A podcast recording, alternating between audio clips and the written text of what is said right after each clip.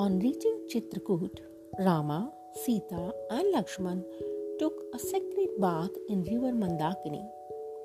They liked the area around the river and decided to stay there. Hearing this, the gods took the form of tribal forest men and went to Rama, accompanied by the divine architect Vishwakarma.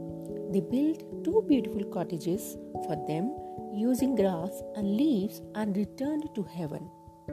Many great sages visited them and spent some time with the Lord and returned. The tribal forest man carried many fruits, roots, tubers, and sprouts and went to offer them to the Lord.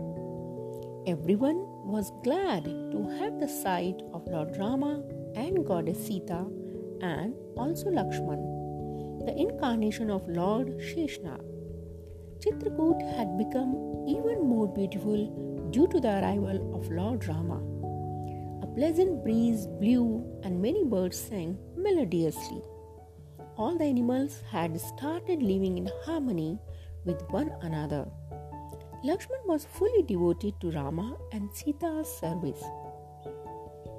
So he never missed his family. Sita was also happy with her husband and had forgotten all the pleasures of Ayodhya.